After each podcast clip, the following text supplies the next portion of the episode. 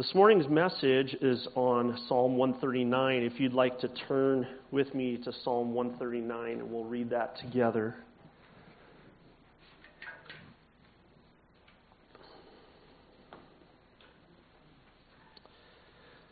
To the choir master, a psalm of David.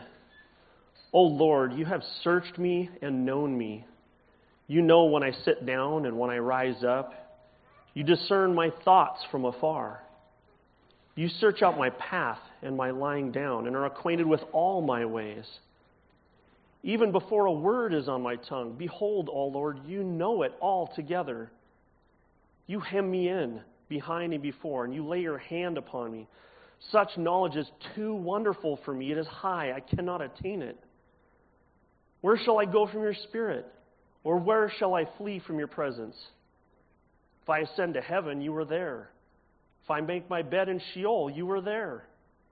If I take the wings of the morning and I dwell in the uttermost parts of the sea, even there your hand shall lead me, and your right hand shall hold me. If I say, Surely the darkness will cover me, and the light about me be night, even the darkness is not dark to you. The night is bright as day, for darkness is as light with you. For you formed my inward parts and you knitted me together in my mother's womb. I praise you, for I am fearfully and wonderfully made. Wonderful are your works. My soul knows it very well. My frame was not hidden from you when I was being made in secret, intricately woven in the depths of the earth. Your eyes saw my unformed substance. In your book were written, every one of them, the days that were formed for me, yet at, when as yet there was none of them. How precious to me are your thoughts, O God. How vast is the sum of them. If I would count them, they are more than the sand. I awake and I am still with you. Oh, that you would slay the wicked, O God. O men of blood, depart from me. They speak against you with a malicious intent. Your enemies take your name in vain. Do I not hate those who hate you, O Lord? And do I not loathe those who rise up against you? I hate them with a complete hatred. I count them my enemies. Search me, O God, and know my heart. Try me and know my thoughts, and see if there be any grievous way in me, and lead me in the way everlasting. Let's pray and ask God to bless our time together. Our Heavenly Father, truly how great you are. And it's a fearful and intimidating thing, Father, to stand up and to declare who you are and to feel that we've done it justice. But God, you are gracious. You love us. We are your children. And we plead with you this morning that you would open our hearts and our minds, that you would help us to see your glory, that you would help us to see how magnificent you are and that it would affect us in the way that we think and live. Bless this time, Father. Help us, Lord. We pray in Christ's name. Amen. I believe it was last spring when we started randomly preaching on the Psalms. Um, we heard from Psalm 31, 84, 16, 23, 148, and today we're doing 139 and it's been spread out between Pastor Josh and Matt and Kirk and me. But this has not been just some arbitrary thing just to kind of fill in time where gaps were needed to be filled. It's, it's a deliberate effort to avoid neglecting the richness and the value of the Old Testament. Yes, we live under the new covenant. But the Old Testament was the starting place it's the beginning of God's progressive revelation. It's the unfolding of His purpose for the creation. And it's the foundation of His redemptive plan through Christ. But the Old Testament also reveals much to us about who God is and who man is as well. This is what makes the Old Testament poetry in particular the Psalms so meaningful to us? We all love the Psalms. We speak of them frequently, we read them frequently, mainly because they meditate on the truth about who God is and they connect it with our emotions through the means of such practical example, much in the way Jesus did with his parables, right? God gave David, particularly, uh, a, a skill at being able to do this. David loved God. He loved meditating on God and His Word, and he was emotional, he was poetic, and he was musical. If you remember, it was David who used to play for Saul when Saul's spirit was tormented. David was skilled at this. I believe David wrote half of the Psalms. I think it's 75 of the Psalms were written by David.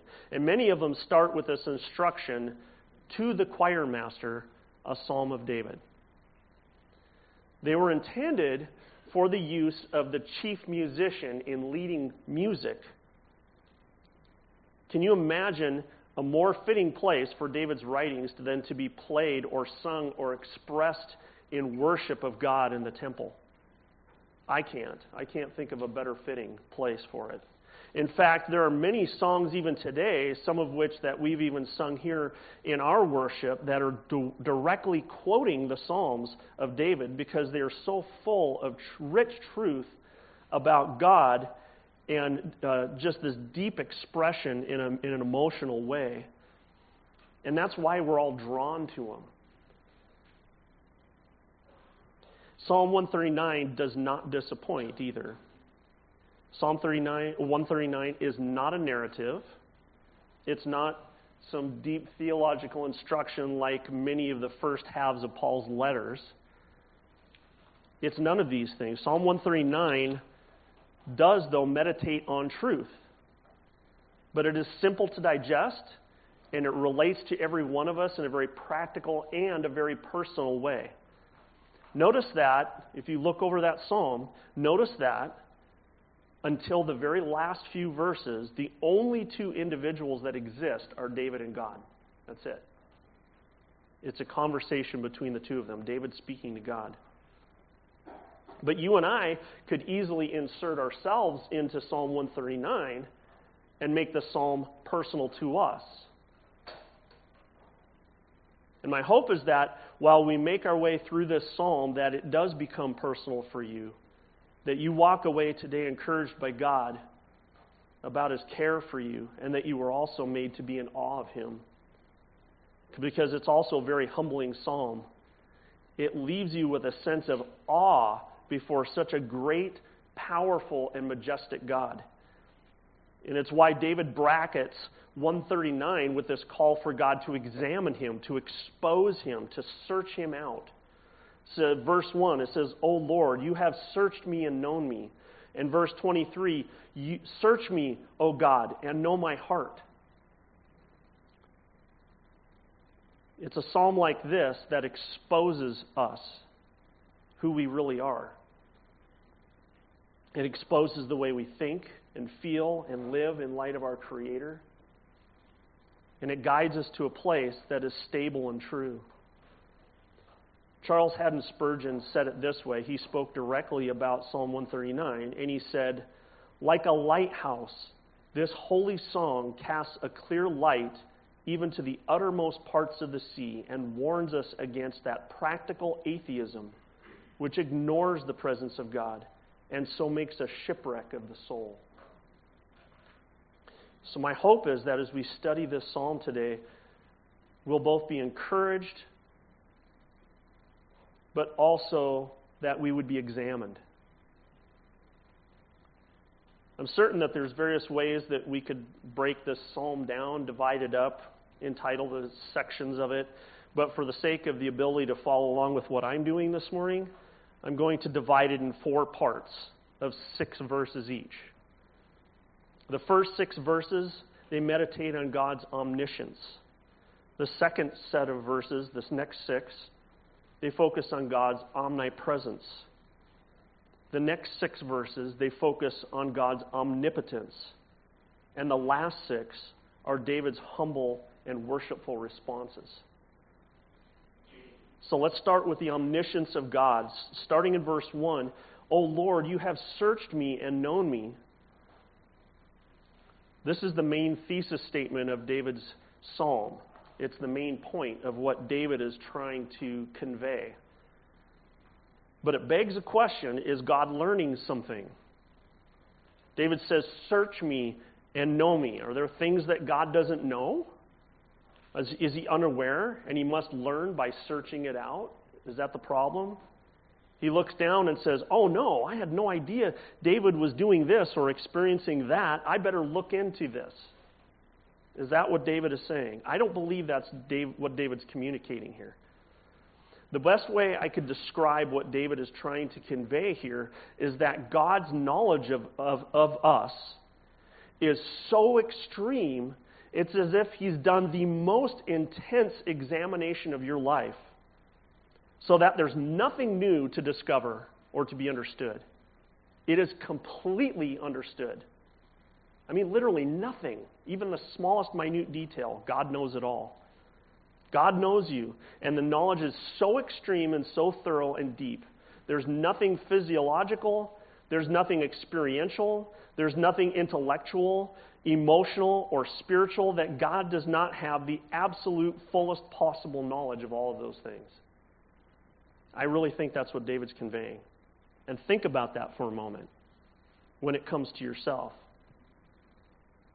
There is this massive universe what, hundreds of billions of galaxies, over billions and billions and billions of light years of expanse, and on this tiny little speck of a planet resides an infinitesimally small creature called you.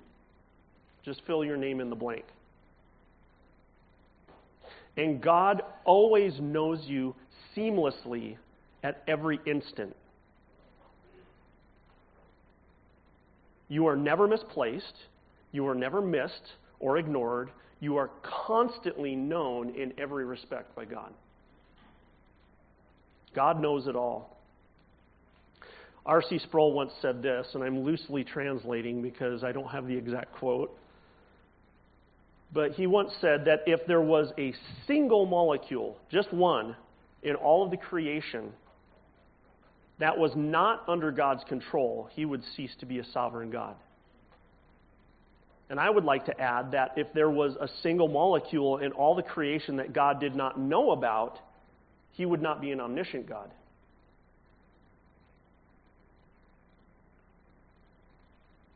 He would not be the powerful God that he's described to us in his word. And this is an amazing reality that should leave us all awestruck it really should. Sometimes when I'm walking around in the back of my property, I see the beautiful wooded areas all around me. And I look around at how beautiful it is around me, and I think God is fully aware of every one of the thousands of trees that are around me right now. More than that, God knows every part of every tree. In fact, God knows all the weeds around me, every blade of grass, every bug.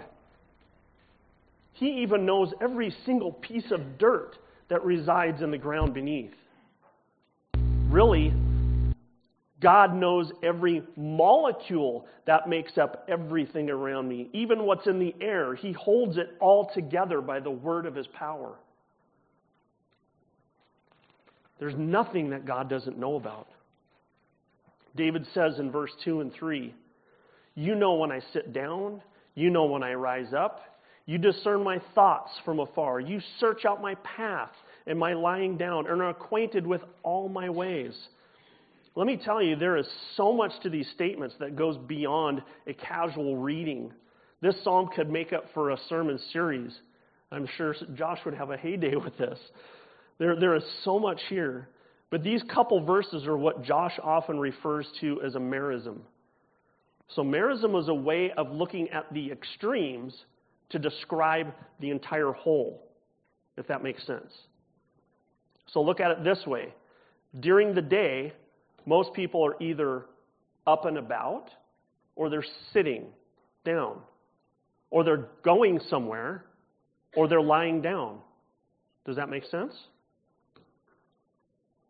So these are the most basic descriptions of your constant activity. You're either sitting, or you're lying, or you're going, you're up and about. These are the most basic descriptions. In other words, it doesn't matter what you're doing or where you are, God knows entirely what you're doing at every moment. Every single moment of the day, God knows what you're doing. You, you personally. He knows your thoughts, your intentions, your plans. He knows your motivations behind your sitting and your rising and your going and your lying down. Very humbling, is it not? We don't often think about it in those terms. Most of the time, we're blissful, blissfully ignorant of the fact that God does know everything about us at every moment. But God does know you intimately when you're sleeping, when you're up and interacting with your family, when you're at work, when you're at the store, when you're recreating, and on and on and on. It doesn't matter what you're doing, God is intimately aware of everything, every aspect of it. There is never a moment when God is not fully aware of you. There is also not a moment when God is unaware of our sinful thoughts and intentions and actions. But David goes further, verse 4 even before a word is on my tongue. Behold, Lord, you know it altogether. Altogether. God knows the whole thing, all the, the all and the parts. He knows it all together. And you haven't even done it or said it yet. Whoa.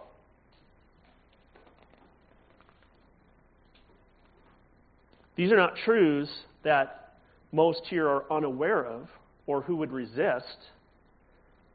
But like Spurgeon is saying, it's good for this holy song to cast clear light even to the uttermost parts of the sea of our hearts and lives and warn us against that practical atheism.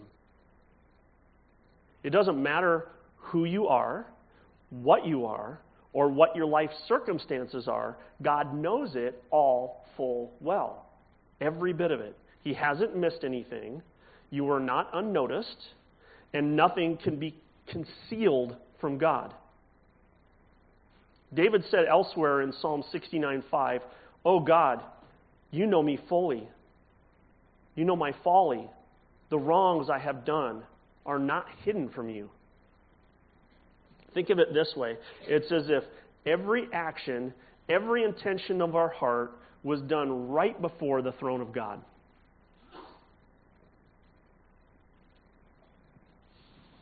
Think of it that way sometime. The, the decisions or actions that I'm about to do are being done right before the presence of God and to be scrutinized by Him. It's a very sobering way to think, very sobering term uh, to, to think of it in. And, and, and even though we know God is omniscient, and we could argue those truths theologically, we'd say, oh, yes, yes, God is omniscient. We, we would argue that. We live as if it were not so. And this is the practical atheism that Spurgeon is speaking of. Yet the revelation that God knows us fully and continually is also incredibly encouraging for those who are redeemed. There's never a moment when his caring eye is unaware of our struggles and pains. There's never an instant when His loving, provident hand lacks the knowledge of our true needs and benefits. Ever. All of God's loving care for us is led by His infinite knowledge. Just imagine what things would be like if God was supposed to love us but did not have full knowledge. Would not be the greatest love, would it? But we often act like God either doesn't know or doesn't care. Thankfully, He does have full and deep understanding of all things. Really, the omniscience of God is like two sides of a coin. It's fearful and awesome on one side, but is deeply encouraging and comforting on the other. Just look at verse 5. You hem me in behind and before. You lay your hand upon me. This word hem, the New Testament translated it enclosed. The Holman Christian Standard Bible translated it encircled. Hemmed, encircled, enclosed. All of these words help to give the sense or the meaning of the word because the primary meaning in the Hebrew is besieged. It's interesting. Imagine a city that's surrounded by a massive, mighty army that's pressing in on the city so there literally remains no way of escape. That's the picture here that's being given by David. This may be a way of David transitioning from God's omniscience to his omnipresence. But the, but the idea that God surrounds our life and knows your life uh, so that there is no way for you to avoid it. is pretty astounding. There's no aspect of your life that is out of control or misses his notice. He lays his hand on you, David says. Have you ever caught a bug in your house? Let's say you found a grasshopper and you picked it up in your hand and you cupped it like this and you took it outside and let it go. Have you ever done that? I, I don't intend to diminish the, the value of man created in God's image by likening you to a bug, but that's the best idea I can use to describe this. That God cups you with his hand. He is around you, he surrounds you. There is no aspect of your life that is out of his control or his notice or his presence. There is no way for mankind to escape God's notice and his presence. For the one who does not love God and trust him, this is a very scary thought. Man's guilt will not escape God's notice or his judgments. But for the redeemed, this is comforting because you will not escape his perfect loving care. Ever. Your loving Heavenly Father is never unaware and never lacks control. Such a comforting thought that dispels fear, is it not?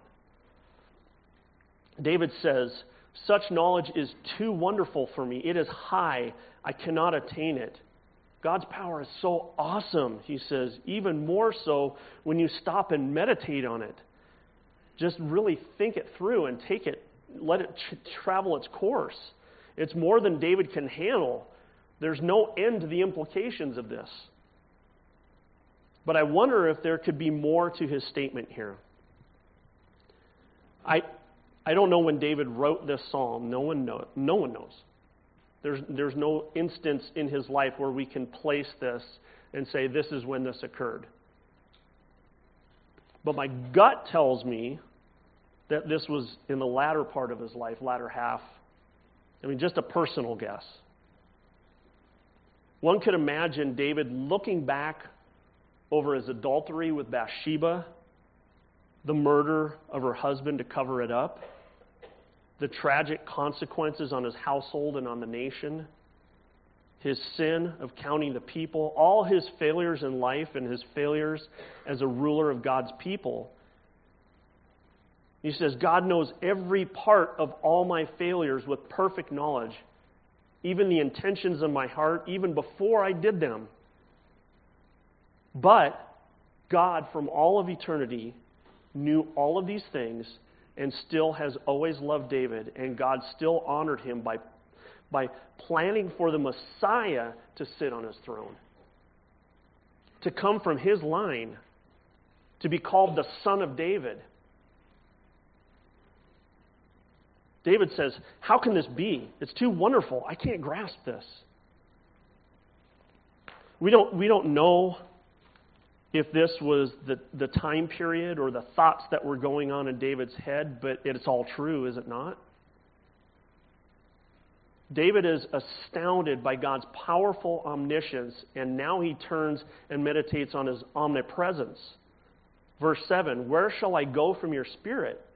Or where shall I flee from your presence? Two, two rhetorical questions. What's the obvious answer to his rhetorical questions?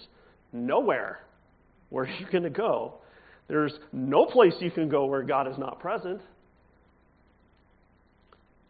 To make the point, David uh, points to a hypothetical example. He says in verse 8, If I ascend to heaven, you are there.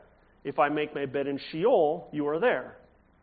The word for heaven here is actually a plural noun. Um, it, it would really, you know, in the Hebrew it's a plural, it would really be better translated heavens. But it includes the visible, visible sky that arches over his head from, from, from end to end. But it also invo- includes the celestial heavens above him, stars and the planets that you can see at night. It includes everything up above, but the Hebrew language also includes in that word heaven, the abode of God. So it simply points to everything that is above and lofty, as high as you can go. On the other hand, Sheol speaks of the grave where the dead are laid.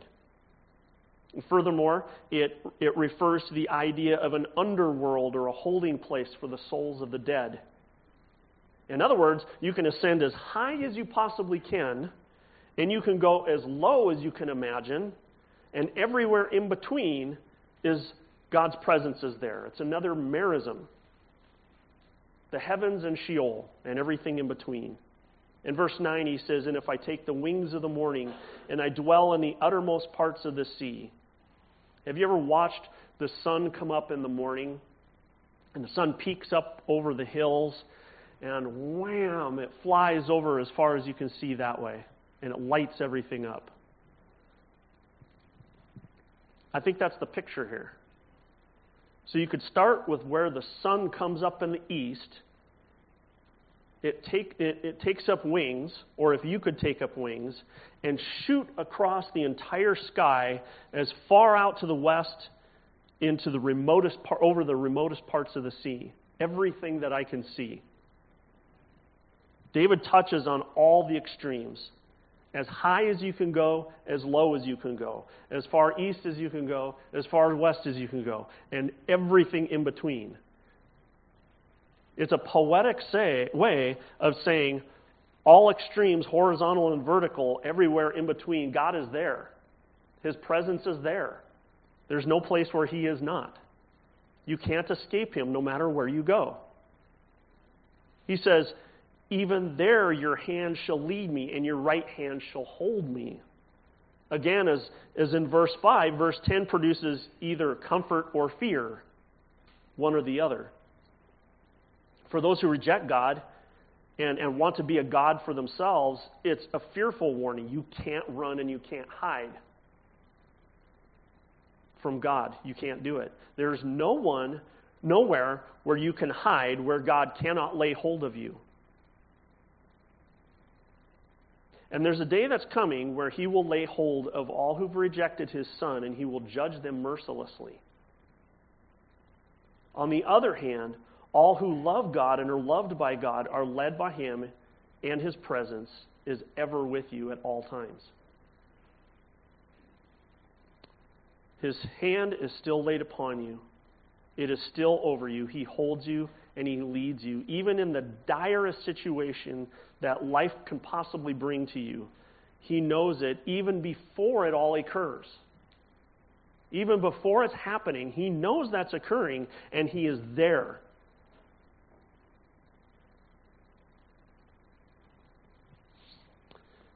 His hand still is laid upon you. It is still over you, and He holds you and leads you and he will, he will never be separated from his loving presence or his loving care of your life. As Matt covered in Psalm one, uh, excuse me, Psalm 23, another psalm of David, quote, He restores my soul. He leads me in paths of righteousness for his name's sake. You cannot be removed from his presence and his care. For his name's sake, he's with you always and cares for you always. But wait, David says, Surely the darkness will cover me, and the light about me will be night. Cover me literally means to fall upon, like, like a thief falling upon his victim to prevail over him. That's this word. Surely darkness will prevail over me like a, like a thief attacking me. God will no longer be able to see what is happening. God won't know because of the darkness. No. Doesn't matter how dark your situation is. Everything is seen by God and He is there.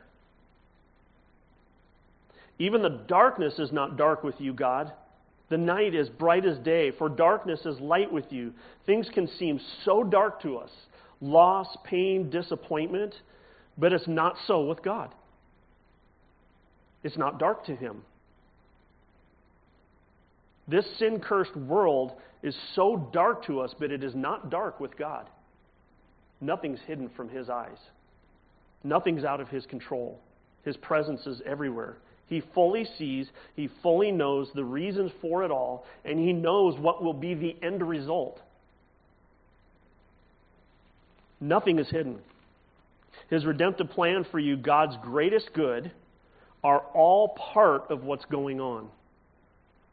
For us, darkness conceals it and we don't see it, right?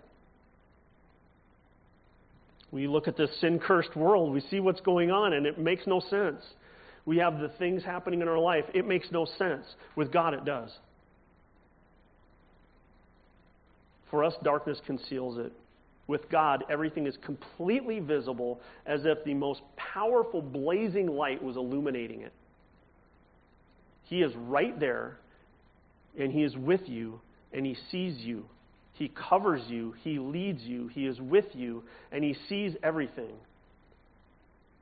Because He is our omniscient and omnipresent God. But He's also omnipotent. For you formed my inward parts, you knitted me together in my mother's womb. I praise you for I'm fearfully and wonderfully made. Wonderful are your works. My soul knows it full well. And your soul knows it full well. You know that you're created by God and you are exactly what God wanted. You are no accident. You are not random. You are crafted by God through his mighty creative power. In fact, the soul of all man, souls of all mankind know that this is true. They know that. Romans 1 tells us, For what can be known about God is plain to them because God has shown it to them. For his invisible attributes, namely his eternal power and his divine nature, have been clearly perceived ever since the creation of the world in the things that have been made, so they are without excuse. What greater manifestation of, of, of God's power and nature can be clearly seen than in mankind who was created in the image of God? How much more clear could you get than that? Doesn't, it doesn't mean when we say God was, or man was created in God's image, it doesn't mean that God looks like us physically. That's not what we're talking about. It means that the nature of God is visible and resident in mankind in a way that it's not seen in the rest of the creation. All of creation is a testimony of God's great power and authority, but mankind is the greatest testimony of all. And this is why abortion is so wicked. God, God crafts and creates what his great wisdom has designed. And man decides to try and overthrow God's will by destroying the person that God has created in his own image. But you are a specific design created through God's perfect wisdom. And David breaks out in praise, as should we all. Just think about the magnificent blessings and benefits that are ours just from having been created by God. Just that one reality. He has always known us, and now He's created us. And what a creation! Just consider your physical makeup. Look at the intricacies of your circulatory system, your digestive system, our eyes, our ears, our muscles, and on and on and on. Any one of those will leave you in awe. Just the study of our anatomy should leave us in, in such a state of awe, it should cause us to worship God. David did not possess the knowledge of modern medical science, but he marveled at the power of God's wisdom in man, just in creating man. Additionally, look at man's intellect and reason. Look at his power to create. Look at his power to reign over those aspects of the creation around him. Look at his emotional state. Look at his spiritual parts. David is essentially saying, These works are your works, God. All the intricacies of my life are created by you. I praise you. Your great creative power has done this. My frame was not hidden from you when I was being made in secret, intricately woven in the depths of the earth. There's, there's some debate over this phrase, depths of the earth, but I believe in this, the simple understanding is womb. I think, I think David is being poetic here. I think his point is that an infant in the womb is hidden from sight and knowledge, just like if you buried something deep in the earth or something that was deep down in the earth and you just didn't know about it. When, when a baby's in the womb, we don't know what they will look like. We don't know their personality yet, who they will marry, what their career will be like, whether they will be wicked or righteous, how long they will live, and so, so much more. We can't see anything, we can't observe it. For us, it's all buried and unseen, just as if it was buried underground. But God, by His great power and wisdom, fashions it all. It, it resides there because He did it. He has intricately woven your life together. Just like some fine embroidery containing numerous threads and various colors, God has woven every aspect of your life together to be exactly what He intended. No one else could could even see the outside. Even today, we have ultrasound and we can see this blurry image and say it's a boy or a girl, but we don't see any of this.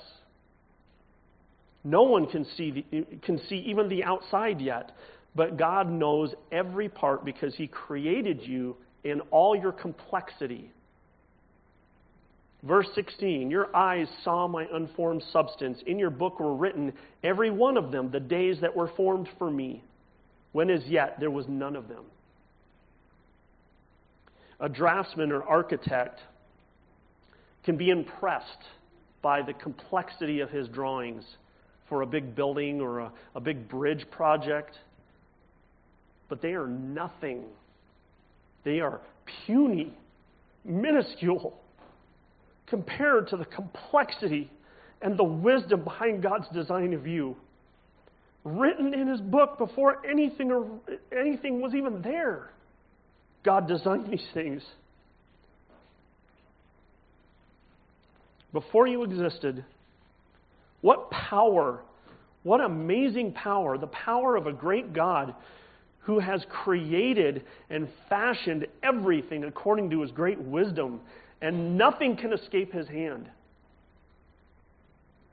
How precious to me are your thoughts, O God. How vast are the sum of them. If I could count them, they're more than the sand. I awake and I am still with you. David was overcome by the thought. The workings of God are so vast, his, his mind is about to explode. I can't contain this. It would be easier to count the grains of sand on the beach, is what he's saying. You know that if you started, here's a bit of trivia, you started counting right now, and every second you counted another grain of sand, it would take you almost 32 years to count a billion grains of sand. And you would just barely be getting started. That's his point. It's, it's absurd you better get started if you want to start counting today. But how precious are God's thoughts? When, when David says, he says, I lay down to sleep, God is working all these things out according to the counsel of His will. When he sleeps, God is still doing it. God doesn't rest. He doesn't need to rest. God is still doing it. The fact that David stops meditating on these things when he goes to sleep doesn't mean God stopped. God is still doing it, even though he's oblivious to it. He's sleeping. Which is why David concludes with a very humble and worshipful response. He says in verse 19, Oh, that you would slay the wicked, God. O men of blood, depart from me. They speak against you with malicious intent. Your enemies take your name in vain. Do I not hate those who hate you, O God? Do not loathe those who rise up against you? I hate them with a complete hatred. I count them my enemies. I hear your mouths turning. You're thinking Paul's half a bubble off a plum. His elevator doesn't go to the top. What do you mean, humble? That's not very humble. That, that sounds very hateful, Paul. What are you talking about? David appears to be very spiteful. Wouldn't that be wicked behavior? That's not humble. No, it is for this reason. David's not offended because they did something to him personally. David is deeply hurt and offended because the greatness of God's magnificent glory, the one who created all and is over all, the God who just he, he was just meditating on all these things. This is the God is being blasphemed all over the place by wicked humanity. And David can't stand it. God, this shouldn't be. David can't stand that God is, is not receiving the glory that he rightly deserves. David knows that God sees it all. And it's all done right before his presence. And David is incensed with the injustice. So he calls upon God to end the injustice. Stop it, God. Look at verse 23, though. Look at this.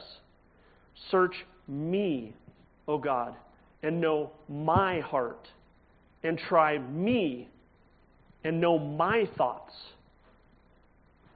and see if there be any grievous way in me, and lead me in the way everlasting. The entire focus shifts.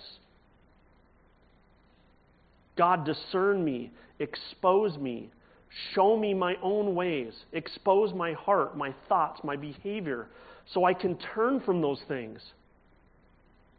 He knew that the greatest dishonor is when a man so loved by God should dishonor his name.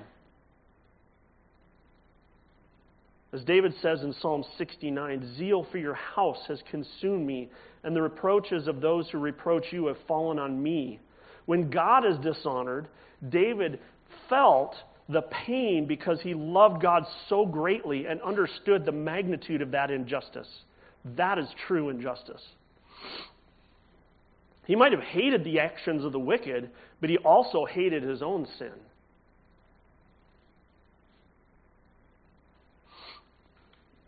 In 1991, uh, singer Steve Green released an album entitled We Believe.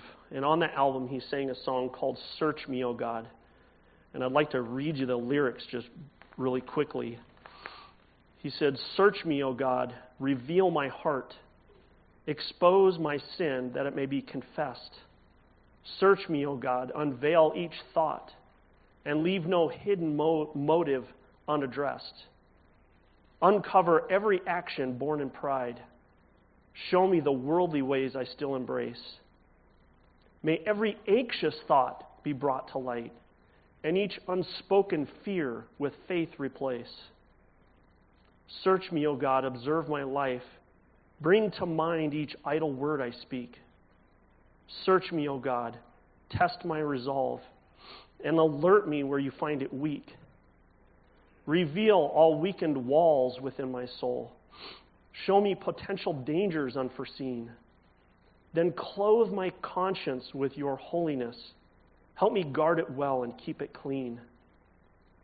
Search me, O God, that I may walk in peace, filled with the joy of knowing all is well. My heart surrendered and my conscience clean. So great a joy my tongue can scarcely tell. Oh, what joy to know that all is well. I don't believe David feared God's judgment. I, I don't believe David was like, okay, God, show me what I did wrong so I can make it right with you so you won't be angry with me anymore. I want to get this straightened out. It, was a, it, it wasn't about David. And it, and it wasn't about the wicked people around him. It was about God. It was about him, his worthiness. That's the issue. David simply felt such a magnificent God deserves the highest honor and the most praiseworthy conduct. He deserves that. Such an awesome God deserves holy conduct. Such a loving God deserves to be trusted. And he was zealous for God. I know I'm going long, and I, I, I want to, before I lose you, I want to briefly address a couple of thoughts that go beyond David's conclusion. First, for those here who do not believe in Christ, those who do not trust Him completely, I warn you as a concerned friend God's your creator. You were made by Him, you were made for Him, and you are accountable to Him for all that is done. Even the intentions of your heart are judged by Him. What is more concerning is that the standards by which you are judged are His standards, not yours. They are not your standards. You can feel good about comparing yourself with certain individuals around you and say, well, I'm better than that guy. But you will never match up to the perfect holiness of the God that created you. And He knows you in a way that you cannot fathom seeing all that is done in secret, even the thoughts and intentions of your heart that occur, all these things will be held in account. Nothing is missed or unnoticed. He is also inescapable. You can't flee from his presence, there's nowhere to go. The one hope for you is Jesus Christ, who sacrificed himself for you and when you turn from your sin and your unbelief and you acknowledge your guilt and you ask for life and forgiveness, it's given freely by God to you. You must completely trust in Christ. Give it completely over. You don't earn forgiveness, but Christ has earned it for you. God, through Christ, lovingly gives to you what you could never gain or attain on your own for those here who do believe, this psalm is so encouraging. It is so encouraging. Encouraging because God's perfect love permeates his attributes. If it were not so, he would not contain the perfect love and he would not be the source of love. He can love you with the most perfect love because he is the only one who has the power and the knowledge to do so. And so I ask you to insert yourself in the psalm, and you will see that He knows He is always with you. He has infinite power to accomplish His perfect will and your greatest good, even when you can't see it because of the darkness. God is working these things out. And I pray these things bring you comfort and hope. I truly do and may our lives bring to Him the, the greatest possible glory because He rightly deserves that. So, Father, we praise and honor and glorify you.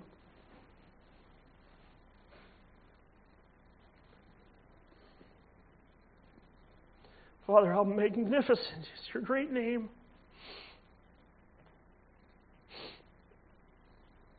Father, I pray that you would help us, that you would search our hearts. that we would be at peace, trusting your hand, and that every motivation would be to that aim. What astounding love, everlasting love that you have lavished on us, Father. Help us, Father, to take our eyes off ourselves and to see your glory and to give that to you which you rightly deserve. And we pray this in Christ's name. Amen.